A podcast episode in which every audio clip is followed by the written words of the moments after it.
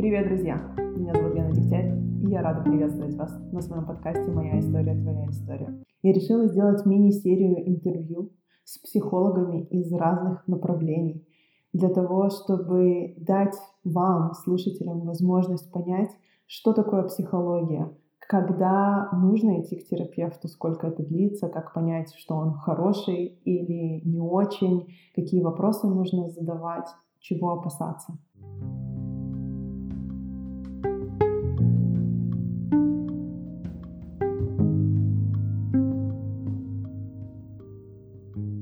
Сегодня у меня в гостях Олеся Симонова. Олеся окончила Московский государственный университет имени Ломоносова на факультете психология. Она также является нарративным практиком и ведет программы по нарративной практике онлайн и офлайн. Уже много лет она также является главой психологической службы благотворительного фонда «Будущее сейчас» и была одним из моих учителей нарративной практики два года назад, когда я проходила курс. Также проходила у нее курс по метафорическим картам. И это было одно из моих самых запоминающихся онлайн обучений. Поэтому я очень рада, что Олеся согласилась со мной поговорить и рассказать о ее подходе к психологии, так как нарративная практика очень сильно отличается от конвенциональных подходов к человеку, я бы сказала. И поэтому мне было очень важно ее пригласить и поговорить с ней о ее видении психологии и задать ей все те же самые вопросы, которые я задавала остальным специалистам. Первое, что это я тебя попрошу, это представиться, немножко рассказать о, о себе и о подходе, в котором ты работаешь. Меня зовут Олеся Симонова. Я работаю как терапевт не так давно, можно сказать, там всего 5-6 лет. И использую сразу несколько подходов. Основной мой подход – это нарративная практика. И это был первый подход, которым я обучалась. И сейчас обучаю других людей. А другой подход, который я использую, это десенсибилизация путем движения глаз. И э, я его активно использую при работе с травмами. Третий подход, который я чуть меньше использую, но все равно он мне помогает в работе. И я тоже достаточно долго обучалась, это рефлексионский гипноз. Угу. Но это какие-то основные вещи, потому что уже в меньшей степени, но тоже у меня есть обучение а, ориентированное на решение краткосрочной терапии. И мне кажется, что она здорово помогает вести разговорные какие-то такие практики, беседы. Ну и я понимаю, что я увлечена в последнее время различными телесными практиками, которые помогают человеку обрести э, спокойствие и самому влиять на свое собственное состояние. Угу. Спасибо. А ты можешь чуть больше рассказать вот два подхода, которые ты упомянула, нарративную практику и десенсибилизацию глаз? Вот я никогда про это не слышала. Если ты можешь немножко расширить. Вот, ну про нарративную практику, конечно же, я слышала, вот, но да. Расскажу, да. Буквально где-то неделю назад у меня а, брали комментарии для журнала «Гламур». И меня тоже попросили рассказать про эти два подхода. И я, наверное, расскажу то, что я тогда как-то прокомментировала. Если говорить про нарративную практику, то вот по моим ощущениям это, пожалуй, самый либеральный подход из тех, которые мне вообще знакомы вот в поле психотерапевтическом. А, наверное, именно поэтому во многом нарративные практики работают с такими а, темами, как стыд, вина, а, ощущение такой низкой самооценки в связи с тем, что я какой-то не такой. И много помощи от нарративных практиков приходит людям, которые ощущают, что они особенные. Неважно, относятся они к какому-то определенному сообществу, например, к ЛГБТ-сообществу, а, либо это люди, которые понимают, что они не получат одобрения там, от общества из-за того, что они, например, э, применяли когда-то насилие или применяют до сих пор, или пострадали от насилия, а, может быть, у них какой-то особенный вес, или а, какая-то очень сложная история, где их долго подвергали каким-то унижениям и оскорблениям. И э, за счет того, что нарративные практики очень определенным образом смотрят на человека как на того, кто может он справиться, у него есть определенные ценности, есть надежда, есть мечты, есть вера во что-то.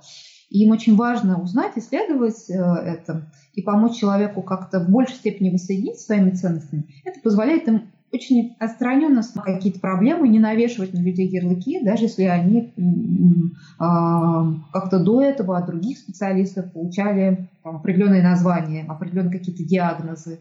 А, потому что в нарративной практике есть представление. Человек – это человек, проблема – это проблема. Проблема – это не человек, и человек – это не проблема. Если говорить про метод, который по-русски называется десенсибилизация путем движения глаз, а по-английски Eye Movement Desensibilization Preprocessing, или в сокращении часто встречается MDR, то это метод, который, как мне кажется, наиболее быстрый в том, чтобы работать с э, такими э, сильными эмоциональными переживаниями, как страх, паника, сильные какие-то эмоциональные ощущения, такие гнев, ярость, то, что человеку сложно контролировать самому. Когда человек говорит, что я все умом понимаю, но ничего поделать не могу. Именно в этих случаях, э, мне кажется, э, нет ничего лучше, чем пойти к МДР-терапевту на одну, две, три сессии. Это действительно быстрая работа, Например, я работала сегодня с утра с э, человеком, который пришел с очень сильным страхом, паническим переживанием. И когда мы завершили наш часть работы, я спросила у нее, насколько у нее уменьшился ее страх. И вначале он был на 7, 8 из 10, а в конце она сказала, м-м, ну, знаете, я скажу 5 из 10, но не потому, что это 5 из 10, а потому что я вообще не представляю, как может страх так быстро уйти. На всякий случай я вам скажу, что сейчас вот это 5 из 10. То есть это, правда, очень быстрый э, способ э, для того, чтобы уменьшить чувствительность к каким-то э, триггерящим нас событиям, воспоминаниям, ощущениям, конкретно, может быть, взаимодействием. В 2013 году ВОЗ признал это, это направление работы как одно из самых эффективных для работы с травмой, с посттравматическим расстройством. Скажи, а вот ты говоришь из-за того, что там упоминаются глаза, то есть это какая-то физиологическая или это все равно э, терапия через разговор? А, когда я разговариваю с, ну, как-то с терапевтами, которые это практикуют, они любопытным образом начинают сравнивать это со всеми теми подходами, в которых они работали, и есть даже специальная статья, в которой несколько терапевтов с очень разных подходов, известных терапевтов, сравнивают МТР с разными подходами. КБТ-терапевты говорят, что это как КБТ, гештальт-терапевты говорят, что вот в этом есть сходство с гештальтом. А, я как нарративный практик скажу, там есть какие-то идеи, которые мне нравятся как нарративному практику. Но в общем и целом, а телесные терапевты говорят, что смотрите, же телесная практика, самая настоящая, там же глаза движутся. Есть лишь гипотезы, почему это работает. Несмотря на то, что уже там с 2010-х годов это используется в США в службах, которые у нас равнозначны МЧС, ну, то есть э, э, в военных частях, поскольку там довольно много каких стрессовых ситуаций, которые нужно сейчас как-то разрешить, чтобы э, ветеран не уходил с этим состоянием в обычную жизнь. И даже в фильмах я иногда вижу, как э, применяет MDR совсем новых сериалах. Несколько раз видела оттуда приемы.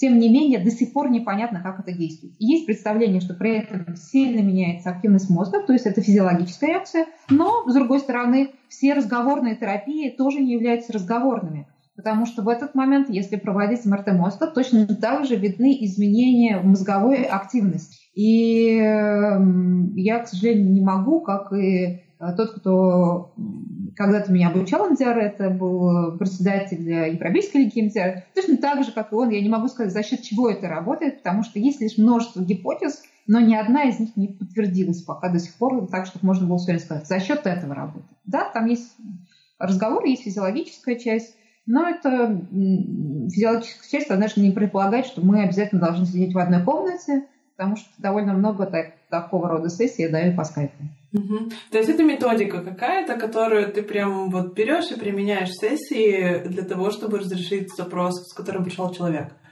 Да, вот запрос как раз такого рода, как да, очень сильные, сильные переживания, с которыми человеку нужно справиться, уменьшить чувствительность к ним и приобрести другой взгляд. Но здесь похожая задачка стоит у всех видов терапии.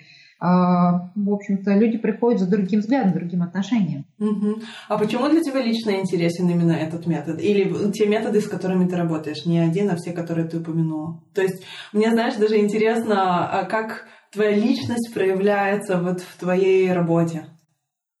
Почему эти подходы? Но если говорить э, про нарративную практику, то я не случайно сказала, либеральное – это не мое определение. Это определение мне дал однажды клиент, когда он э, ну, я думаю, что не будет слишком большим раскрытием, если я скажу, что это трансгендерная девушка. И э, когда мы обсуждали, она сказала, знаете, я думаю, что то, как вы работаете, это, это очень либерально. И поскольку мы работали вообще практически исключительно с помощью нарративной практики, у меня осталось вот это вот определение. Мне кажется, что это как раз в духе нарративной практики, потому что она очень опирается на то, что говорят люди, как они действуют, как они живут. И вместе с тем предоставляет им очень большую свободу. И мне это очень откликается, потому что я понимаю, как классно для меня, когда э, терапевт приветствует мою свободу, что я могу так говорить, могу так действовать, что в сессии, не знаю, я рулю, и э, меня расспрашивают, интересуются тем, что я говорю. И если даже задают вопросы мне, то используя мой язык, а не свои какие-то представления, а мои представления. А, вот это то, что меня саму как клиента скрывает, и я понимаю, что точно такое же ощущение мне хочется дать э, тем, кто приходит на встречу ко мне. Это ощущение, что я полностью признаю ваши навыки, ваши знания, ваши переживания. Я хочу дать возможность вам про них говорить так, как вы говорите. И не смотрите на то, что там я говорю, потому что я могу много чего говорить, но это не про вашу жизнь. Про вашу жизнь вы лучше понимаете и знаете. И плюс в этом подходе очень много внимания уделяется навыкам, умениям человека, тому, как он справляется с ситуацией, какие у него есть качества, что он очень ценит в жизни, его смыслы это позволяет человеку вернуть его авторскую позицию. Вот такую авторскую позицию, позицию человека, который может вот это вот ощущение «я могу». Вот оно мне импонирует, потому что вся нарративная практика построена как позиция терапевта, которая позволяет другому человеку почувствовать, что он может. Mm-hmm. Это круто. И да, если говорить про, про МДР, то, наверное, здесь э, меня привлекает то, что я заметила с собой, как за терапевтом очень давно. Быстрота. Мне нравится, когда быстро. Я, ну, я очень быстрая сама, и это иногда хорошо, иногда плохо, потому что порой моя быстрота не дает людям как-то времени надо, чтобы подумать, и я скорее обучаюсь тому, чтобы замедляться. А, но у меня у самой каждый раз какое-то такое вау-ощущение, когда ну, все происходит очень быстро, я такая, о, классно, я получаю какой-то заряд, как будто я все время сама присутствую на некотором волшебном представлении. Не знаю, а похожее ощущение, как в детстве в цирке. Ух ты ж! Это здорово. Расскажи, а в каком случае ты отправишь человека к другому специалисту? Когда у меня уже, во-первых, есть понимание, что я а, с этим не так хорошо помогаю, как с другими uh-huh. ситуациями. И в этом случае скорее, потому что я осознаю, что у меня есть опыт, когда я берусь за то, что мне говорят, вот, не знаю, мне там как-то это поможет или не поможет, может быть, тут нужен какой-то особый специалист. И я осознаю, что довольно много ситуаций, которые прошли через мои руки, очень разных. От каких-то там, нарушения пищевых и до, не знаю, каких-то моментов обсуждения сексуальности. Это тоже вроде, вроде как есть понимание, что это нужно с особенным терапевтом. Но у меня э, есть понимание, что с чем-то я работаю лучше, и вот это вот именно работа со страхом, с тревогами, со всем остальным. Вот когда мне, когда мне приходит, говорит, так, я как-то сильно плохо себя контролирую. Страх, тревога, гнев. Или знаете, вот что-то такое странное происходит в наших отношениях, я бы хотела чувствовать себя более независимым, а что-то у меня не очень хорошо это получается. Вот это моя тема, я осознаю.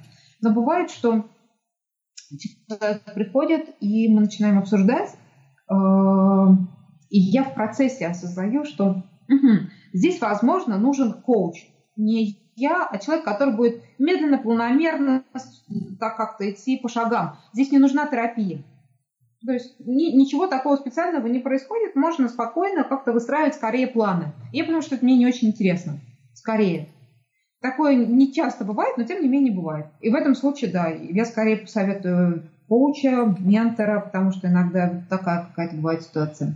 Есть моменты, с которыми я тоже заранее понимаю, что я даже, я даже при созвоне уже начинаю говорить, что нужна помощь нескольких специалистов, и это, скорее всего, буду не я, вам лучше стать сразу связку специалистов. Если имеется э, работа с зависимостью, связанная именно с такой э,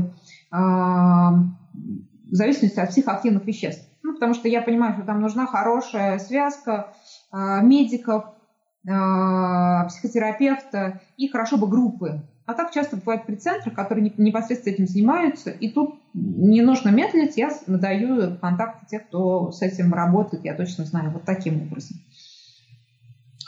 И э, плюс бывают, например, какие-то моменты, связанные с детьми или с подростками, когда ясно, что это не история на один раз. Например, ко мне обращаются там по поводу страхов, тревог, э, тревог ребенка. Если я понимаю, что семье, семье как бы ну, осознают, когда это началось, в связи с чем я могу помочь, я помогаю.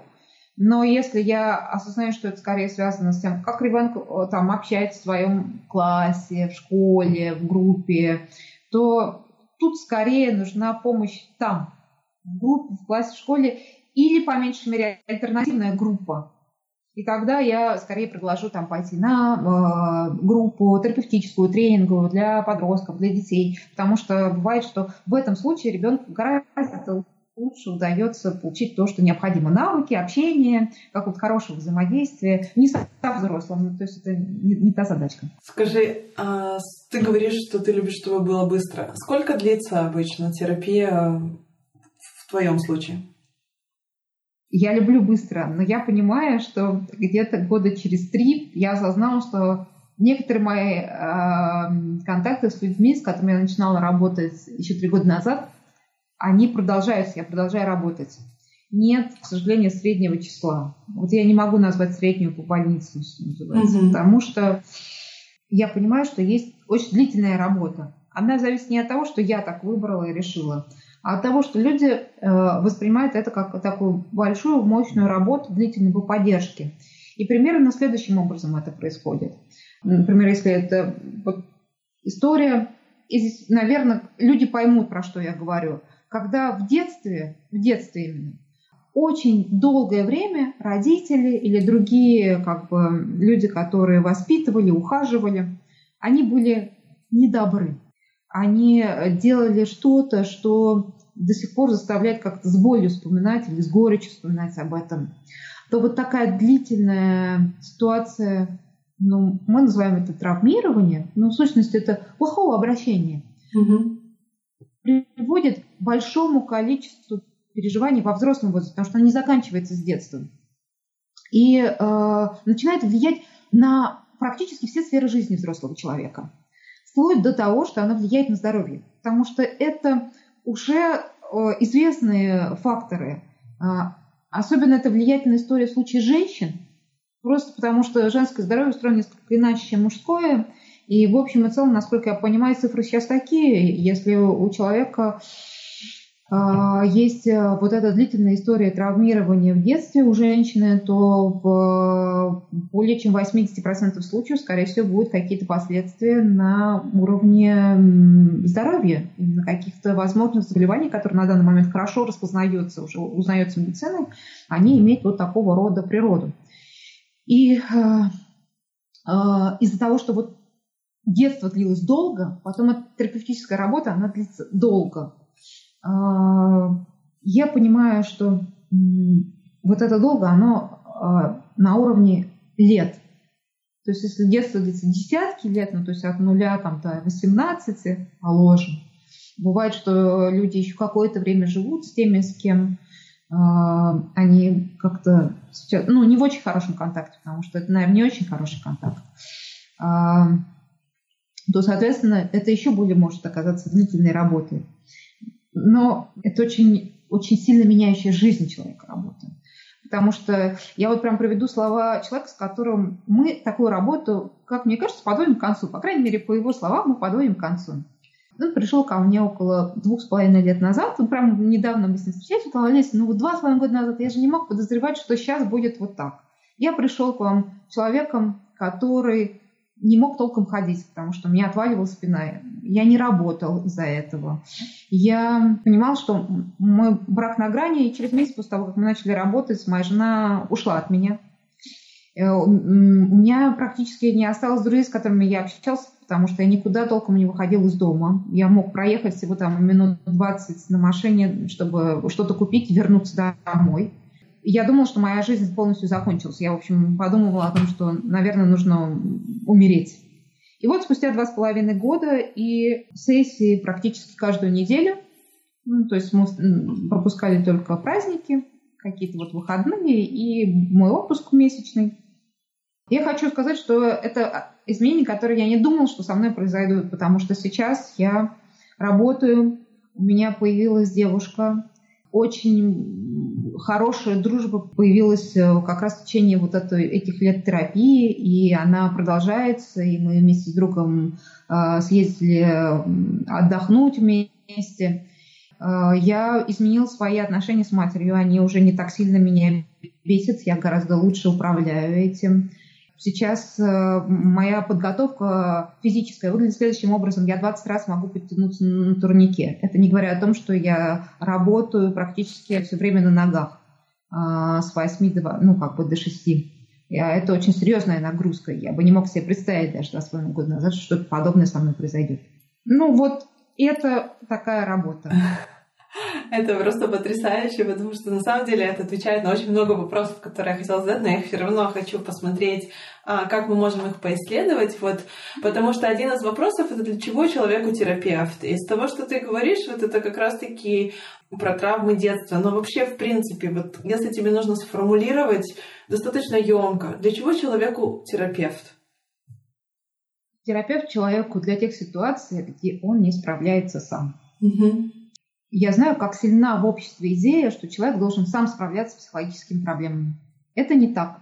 Когда у меня болит зуб, я какое-то время терплю и справляюсь сама. Но это не справление. Это что-то не очень, как бы, я обычно в этот момент в разговорной беседе вставляю матерное слово, потому что больно и неприятно, и, и ничему хорошему не ведет.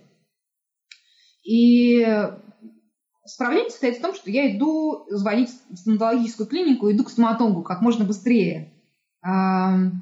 Если у меня засорилась раковина, я какое-то время пытаюсь справляться сама. Я туда закидываю порошочки, там, пытаюсь вантузом как-то пробить. Но если по-прежнему как бы ничего не, не, не происходит хорошего, то снова матерное слово, и я справляюсь очень хорошо. Я иду и звоню мужу на час говорю, что пора приехать и помочь мне. Потому что без твоей помощи оно не потечет, не, не, не протекает.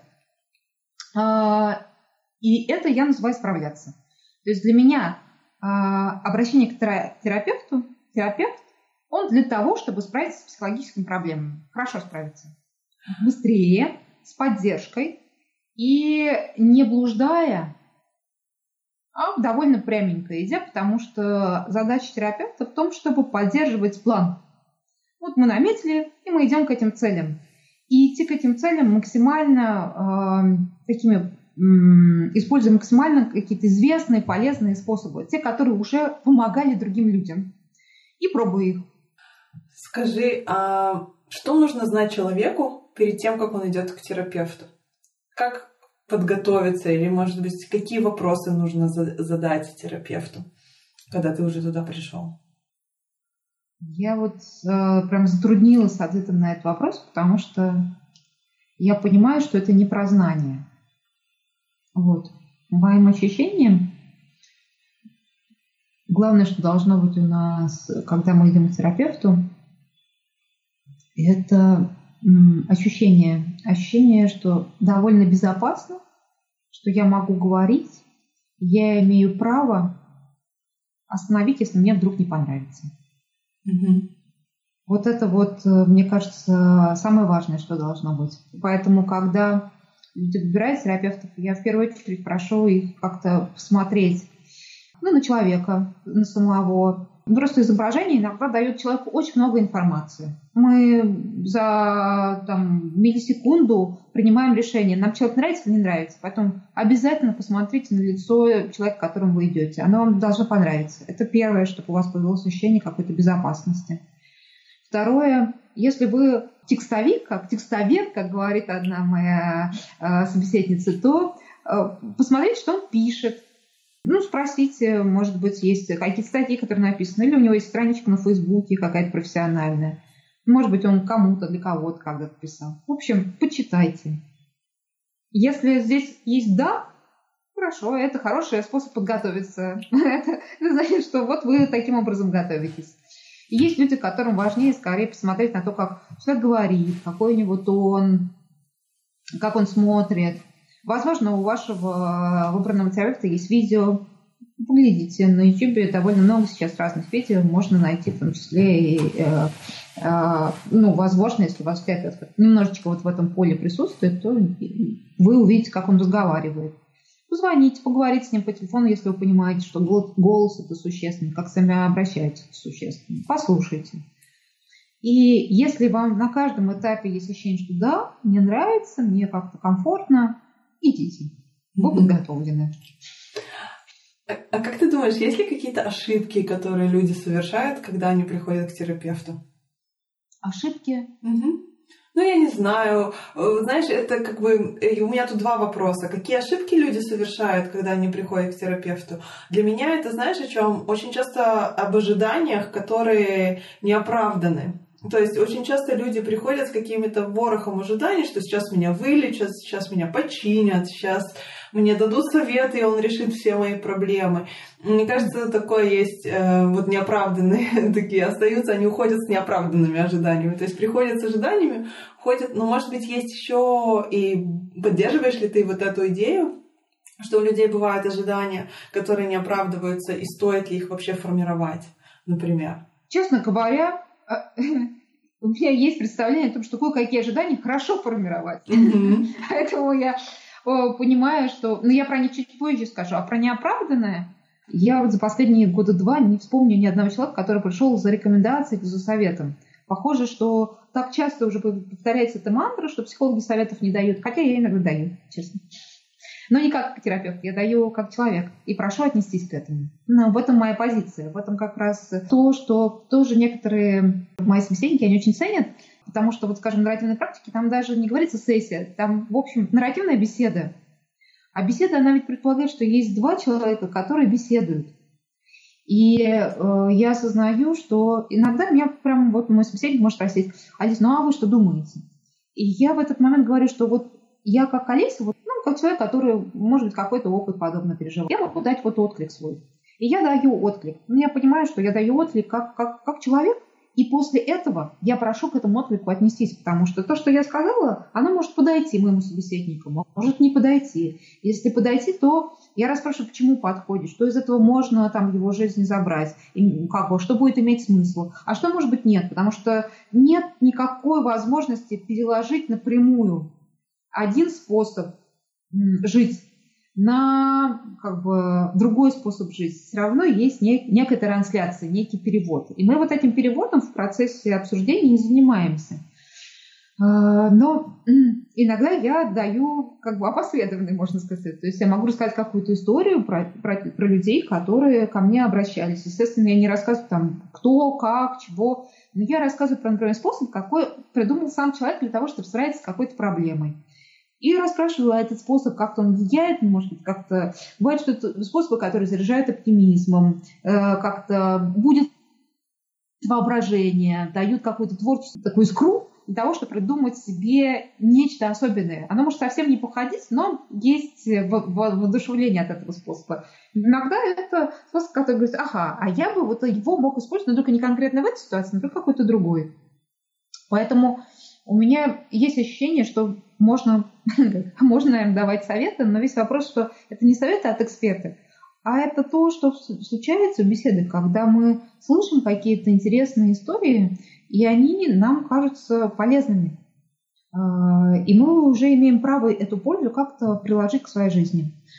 И если говорить про ожидания, то мне кажется, что иногда бывают э, ожидания по времени, например, больше, ну вот как, как в том примере, который я рассказала про женщину, она же ожидала, что будет больше гораздо времени, то есть типа, она приготовилась к тому, что мы с ней годами будем встречаться, ей станет легче, может быть, через годик, через другой, а ей стало легче сегодня.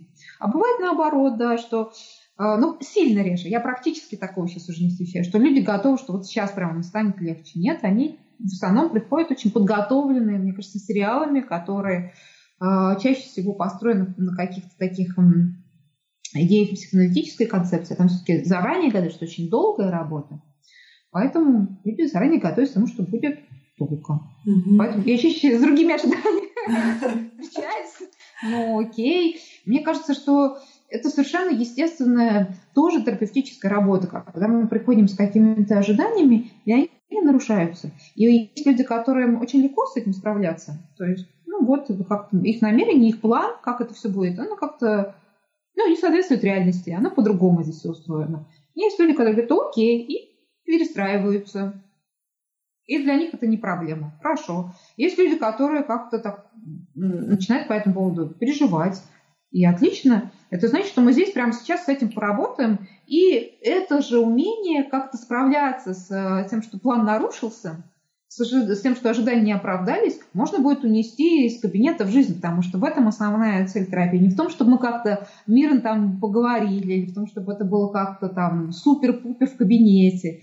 Нет, основная задача в том, чтобы а, то, что с человеком произошло, оно было заметно во внешнем мире, чтобы изменения происходили в его жизни, в том, как он с кем-то общается, как у него устроена профессиональная жизнь, как э, он там справляется с какими-то трудностями, вот его ежедневными, повседневными. Ну, в этом задача. Угу. А чего ты думаешь, что зависит успех терапии?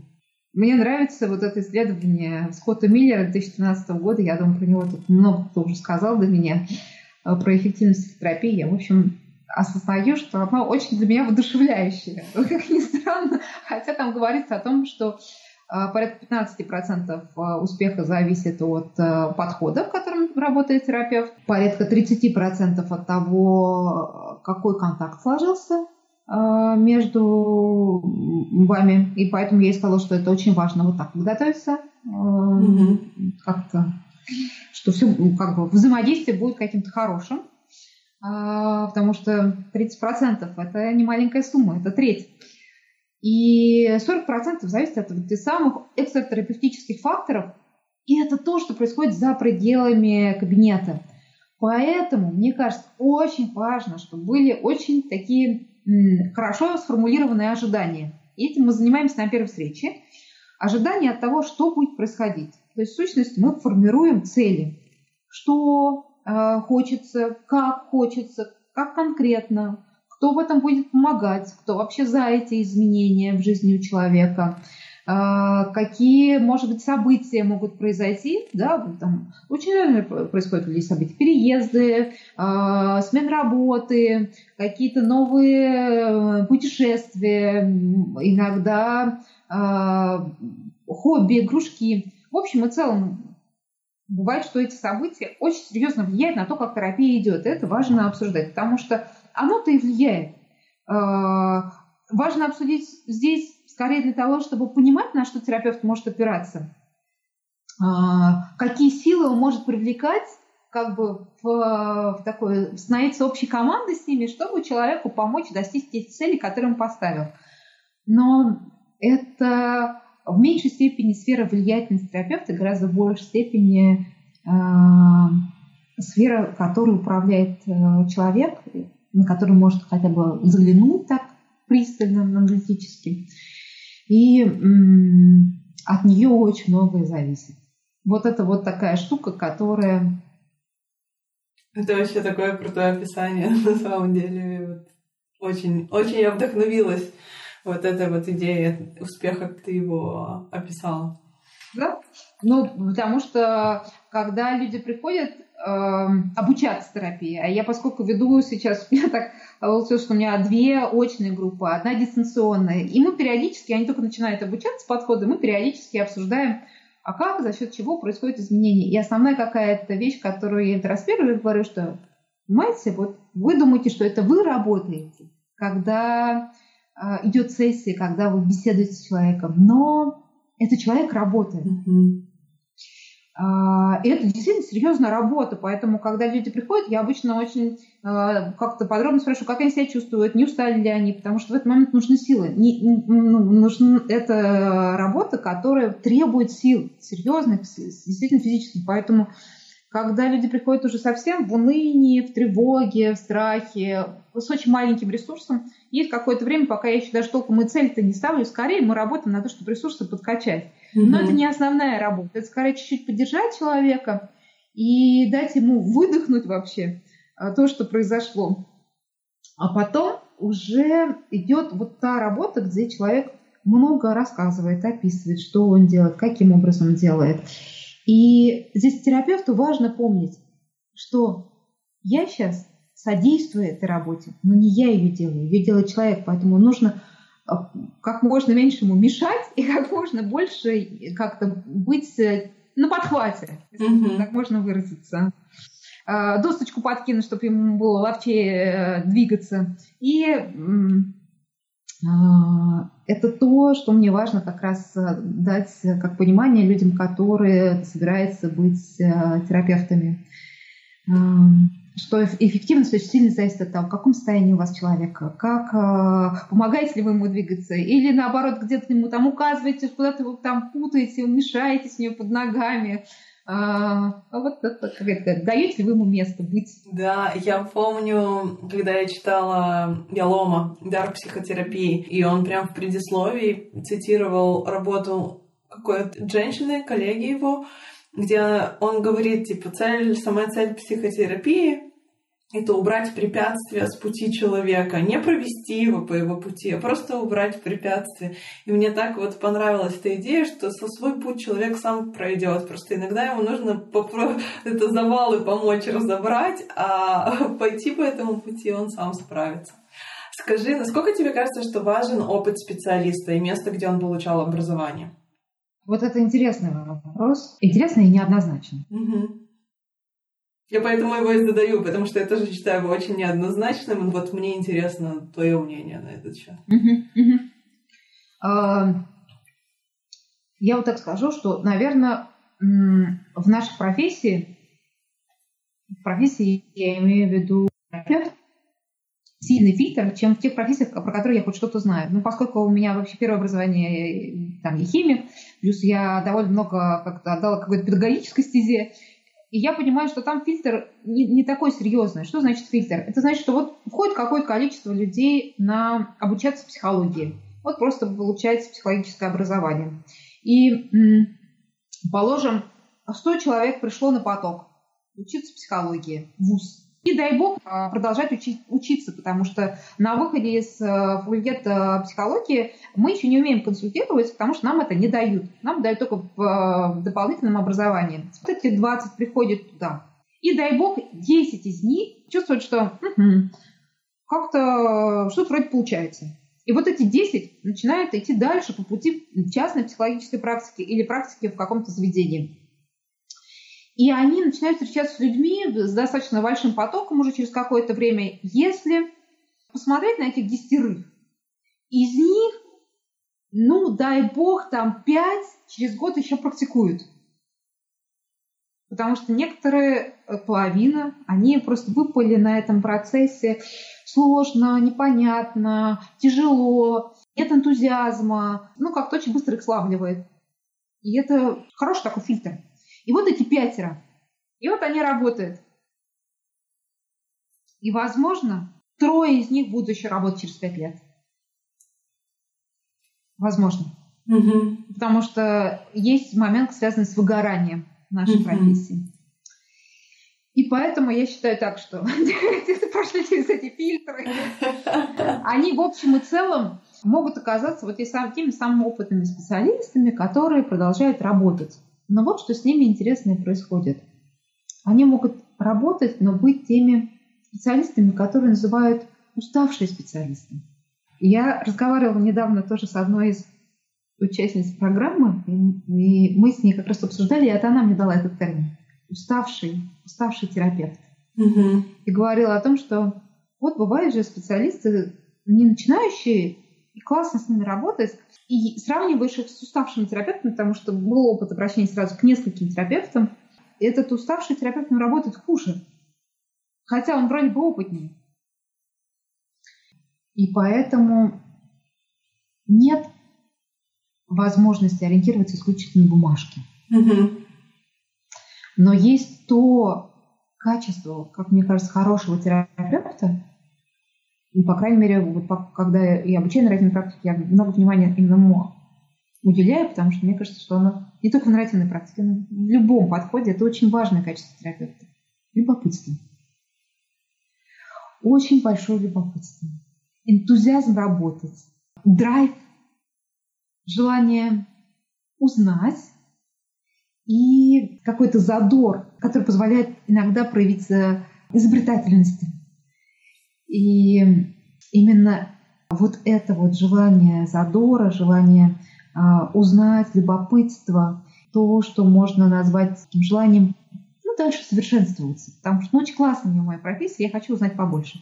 Вот это, как мне кажется, выделяет хорошего терапевта. И он может быть начинающим, продолжающим, опытным. Если это есть, Угу. если его прет, то ну, вот это вот показатель того, что вам повезло, вы попали к хорошим терапевтам. Это здорово. Вау, про любопытство это ты очень четко подметила. Я тоже очень согласна, что вот энтузиазм и какая-то жизнь в глазах терапевта это то, что решает. Скажи, я в принципе задала тебе все вопросы, которые хотела. Есть ли что-то, что ты хотела бы сказать, о чем я не спросила в свете нашего разговора? Наверное, это вот какое-то послание, которое я уже пыталась передать вот в этом спиче про сантехника. Оно стоит в следующем, что если вы чувствуете, что вам как-то нехорошо, не пытайтесь справиться с этим самостоятельно. Может оказаться, что с этим можно справиться с помощью, и это, и это правильный способ справляться.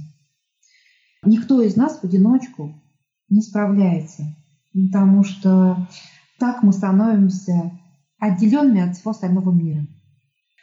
Мы сильны единством. Когда мы испытываем единение с кем-то, в этот момент наши силы пребывают. И бывают такие ситуации, в которых очень сложно испытывать единение, потому что про что-то не расскажешь, что-то, чем-то не будешь нагружать там, да. А где-то понимаешь, что, ну, есть в этом смысл, нет в этом смысла.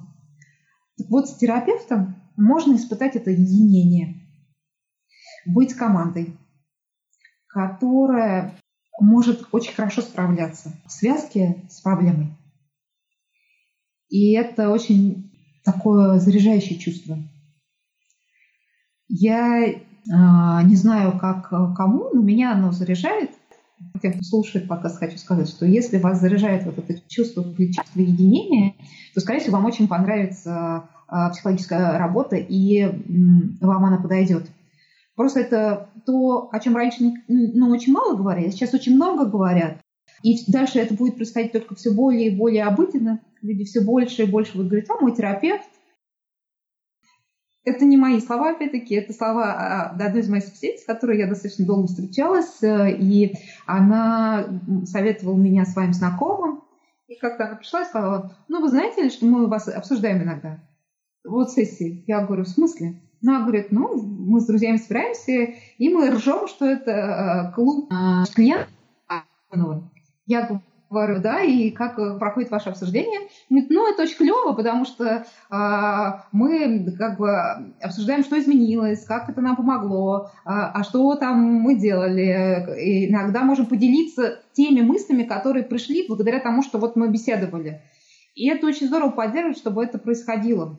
Вот для меня это и есть где-то вынести терапию в жизнь необычным способом. Я не могу сказать, что это какая-то обыденная практика или все так делают. Есть терапевты, которые никогда не возьмут вашего знакомого в терапию.